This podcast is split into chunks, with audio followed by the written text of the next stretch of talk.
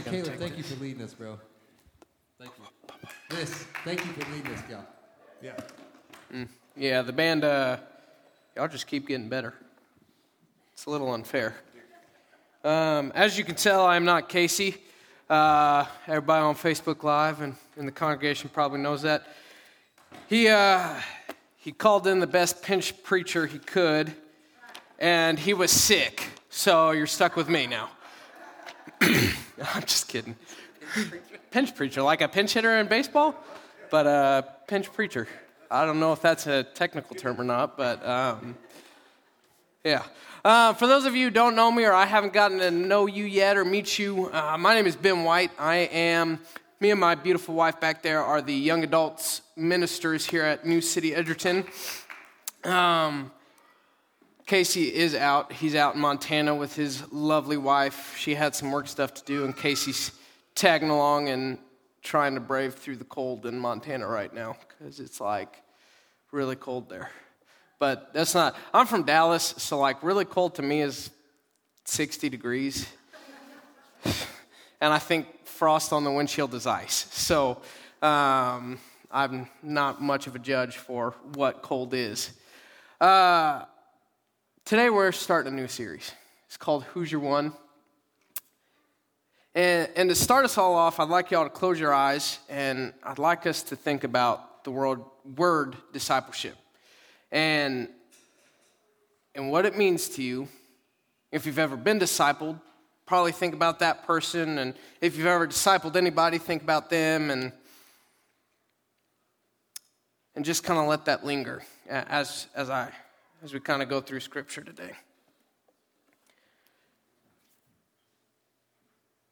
in, in Matthew 28, 18 through 20, it, Jesus says, And Jesus came and said to them, All authority has been given to me in heaven.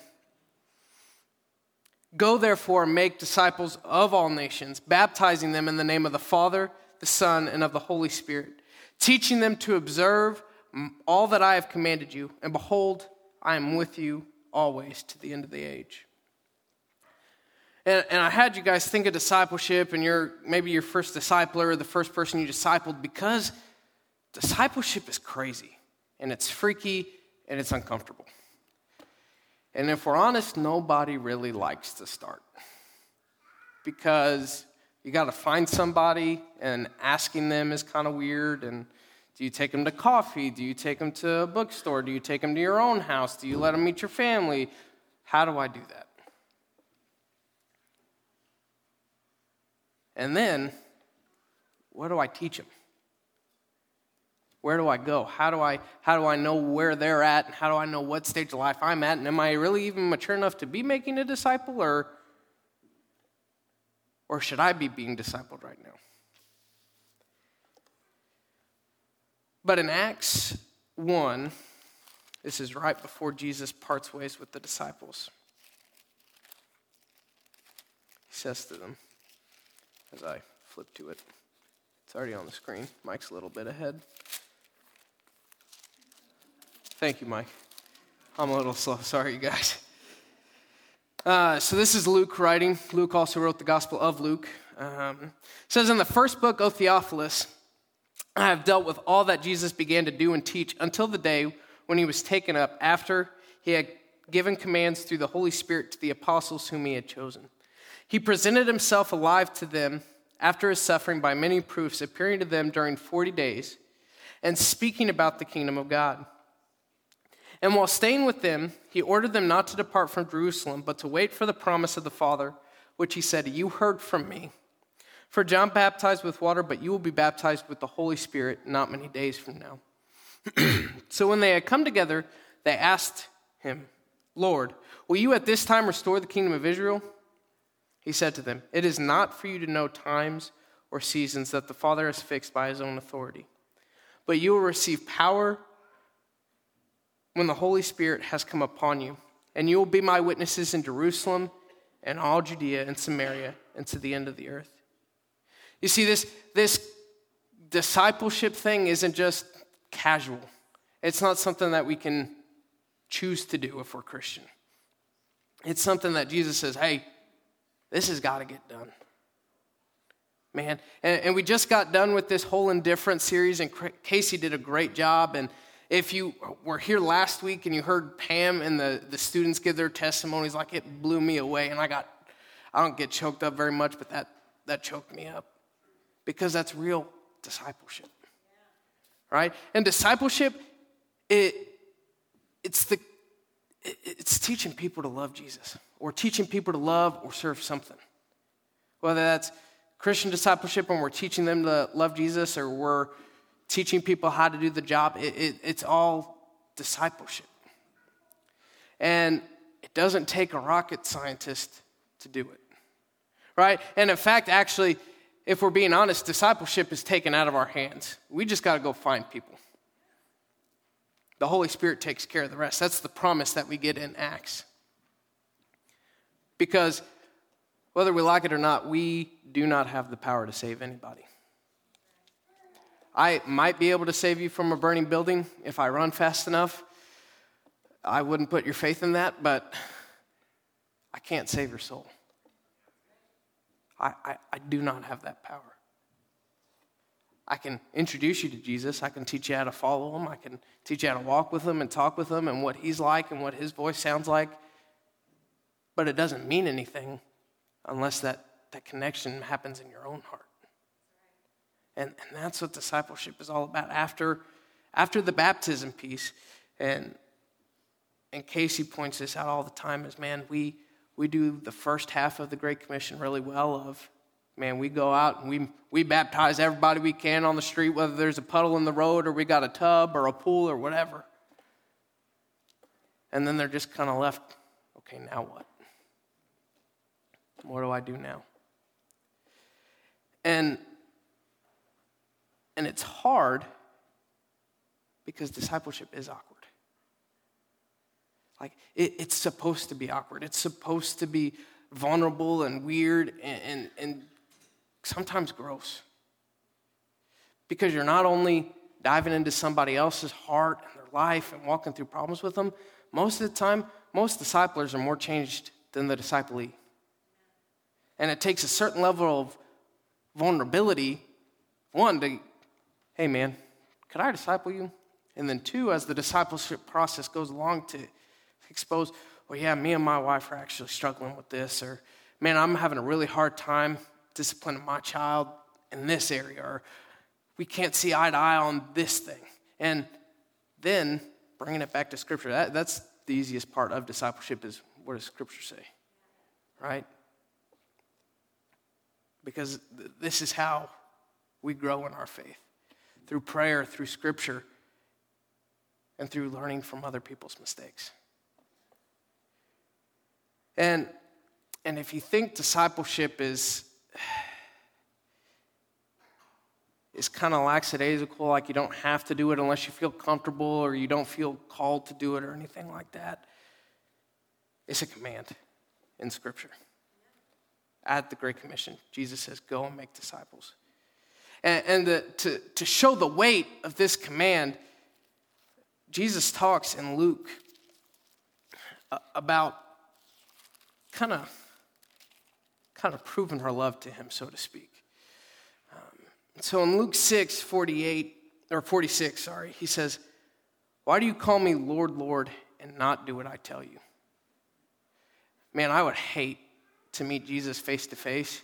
And I don't know if he'll ever ask this to me when we get to heaven. I don't know what that's like. But hey, man, how many people did you actively pursue for my name? Uh, goose egg? Like, could you just imagine? And there's so much grace wrapped around Jesus, but like the feeling of never pursuing somebody for the Lord. Man, we like the indifference here. How much do I have to hate somebody to not even want to tell them about Jesus? Right? It's not even a fear thing at that point. It's, man, I really just don't want to. But we can't. We can't follow Jesus and do what we want all at the same time. And so he says, Why do you call me Lord, Lord, and do not do what I tell you? Everyone who comes to me and hears my word and does them, I will show you what he is like. He is like a man building a house who dug deep and laid the foundation on the rock. And when the flood arose, the stream broke against that house and could not shake it because it had been well built. But the one who hears and does not do them is like a man who built a house on the ground without a foundation. When the stream broke against it, immediately it fell, and the ruin of that house was great. Um, as I kind of read this story, the, the story of the three little pigs kind of pops up into my head. And you got one that builds his house out of straw, and the big bad wolf's able to blow that house down super easy. And you got one that's made of sticks, and bam, it's gone too. And then you've got the one that's set on a foundation in brick. And no matter how strong the winds are, no matter how hard the rain is, no matter how bad the earth shakes, it stands. And that's what Jesus calls us to be like. Man, he doesn't want to see his kids tossed and thrown about and without shelter. He's not that mean of a dad, I promise.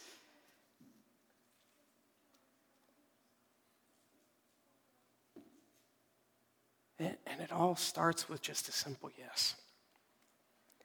And we've been talking um, our, our leadership team about discipleship, and we've got different Groups and, and discipleship and, and teaching classes.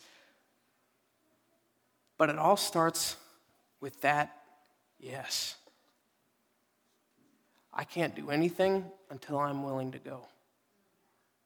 Right? There's a. Um, I was reading one of the pictures out there. I tend to walk around a lot and just think before I preach or pray. And Man, it's that passage in Isaiah that says, Then the Lord said to me, Whom will I send? Who will go? And Isaiah's like, Dude, I raised my hand and I was like, Send me. I'll do it. But a lot of times when people are like, Hey, I was like, Hey, why don't you go?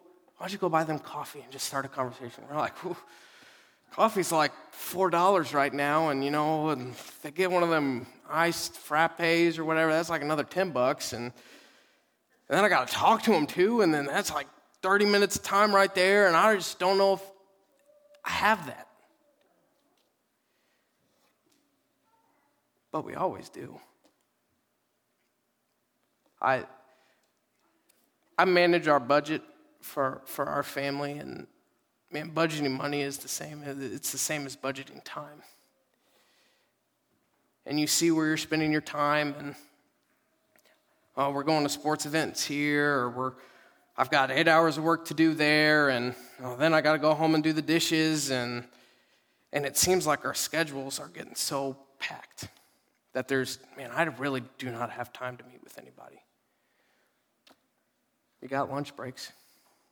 30 minutes, meet with one of your coworkers. I guarantee you, God's put one of your coworkers on your heart. Say, hey, that guy probably or that gal probably needs Jesus at the sports games, I, I, don't know how long baseball games usually go for. Is it baseball season?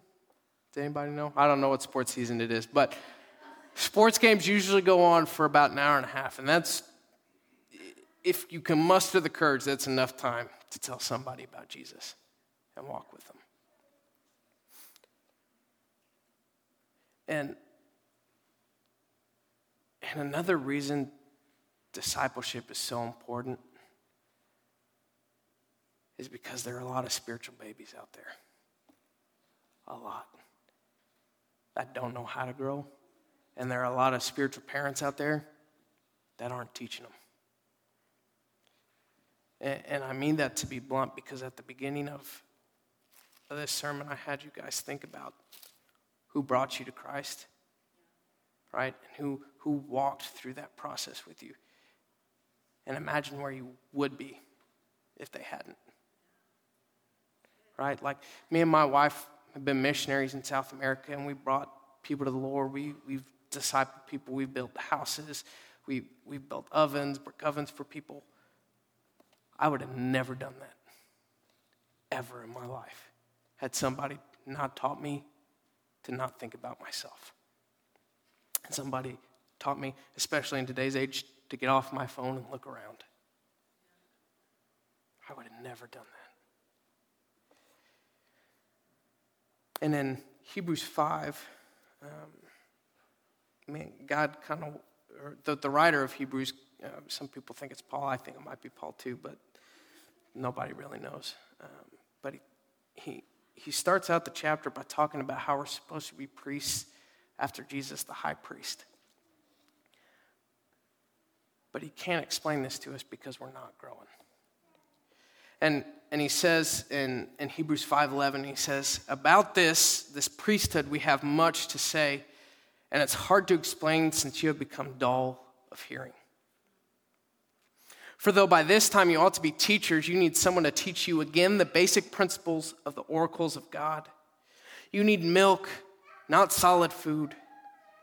For everyone who lives on milk is unskilled in the word of righteousness since he is a child. But solid food is for the mature, for those who have their powers of discernment trained by constant practice to distinguish good from evil. I wouldn't know how to distinguish good and evil had my youth pastor when I was younger not stepped up. You probably wouldn't know how to distinguish good from evil if your parents hadn't stepped up and said, hey, actually, that's not right. That's not based in Scripture, and we're not following that. But just like your kids need you, and just like the church needs you,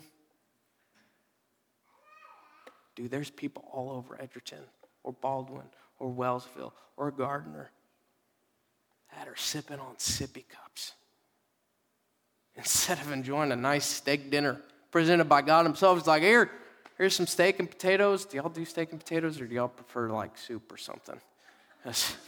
steak and potatoes, okay says, hey, why don't, you, why don't you come try this? But we're not ready for it because we don't know what's good and what's evil. Because nobody's taught us.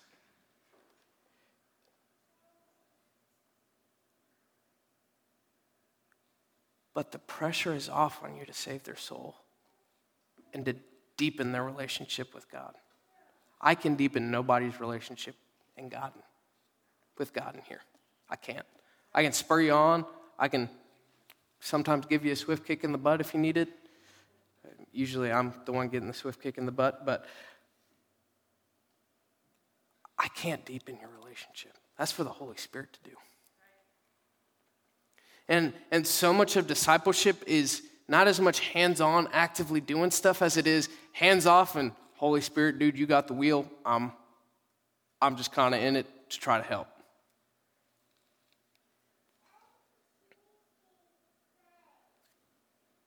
But it's needed and it's commanded. All right, we've got a map out out in the lobby or the atrium. Um, I think they might be the same thing, but uh, but it's a big map. Edgerton's kind of right in the middle there, with Gardner up north and Wellsville and Baldwin down south and west, and there are pins. And people have started putting pins in there where they they feel God calling them to go and, and talk to Jesus about somebody. And also, if I don't think my wife wouldn't mind me sharing this, but she has a hard time starting conversations.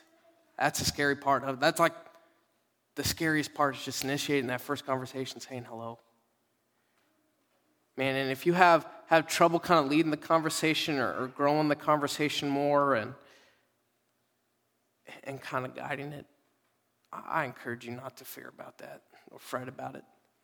And if, if you need a little more help, there are actually these cool little, almost like index card things out there on that table out there by the map, and they're just talking points, questions to ask. And you just listen. Okay, Holy Spirit, what do you. Okay, he says he's struggling with this. Okay, Holy Spirit, what does Scripture say, and how do I lead him into that? How do I point them back? Dude, there are a lot of people. And, and, and I want you guys to feel the gravity of it because whether you think you're chomping on steak and potatoes or sucking on a sippy cup, discipleship needs to happen. You meet people where you're at, where they're at, but But like Jesus, we don't expect them to stay there. Man, we're, we're called to better and better things. And I believe that for somebody who just met Christ yesterday or somebody who's on their deathbed that knew Christ for their whole life. And so as we as we close today, I, I want you to close your eyes again as I as we close and, and really think and, and rely on the Holy Spirit of Jesus, who's the one you want me to go get? And it might be the same one for a couple different people, which just means that guy's really important to Jesus and he's going to do some really awesome stuff. But Jesus, who, who's my one? Who can I go after? Or maybe your prayer is God, I wish somebody would come after me.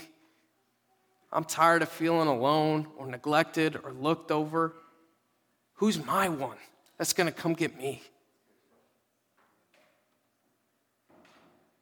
God's given us the authority to go get people. He calls us to be fishers of men. Some people fish with a really one of those really big nets, and some people are fishing off the bank with a, with a rod and a hook. We're still catching people. And it doesn't matter if you've never discipled anybody or you discipled 50,000 people, which would be kind of impressive. But it doesn't matter. Because there's always one more to get. So, God, I, I thank you um, for this time. I thank you that I, Casey thought of me to preach because um, it's, a, it's an honor that more than words can say. and I, I thank you for discipleship. I thank you that you've put everybody in this room for a specific reason because of a specific person down their path.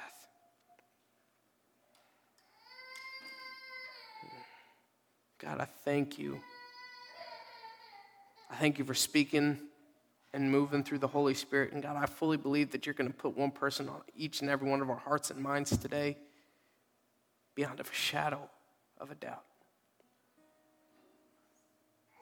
Because Scripture says, man, where two or more gathered in my name, there I am also. And so if God's in the room, man, then things are going to stir.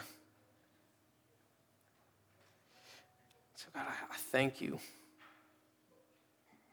I thank you, Jesus, and in your name pray. Amen.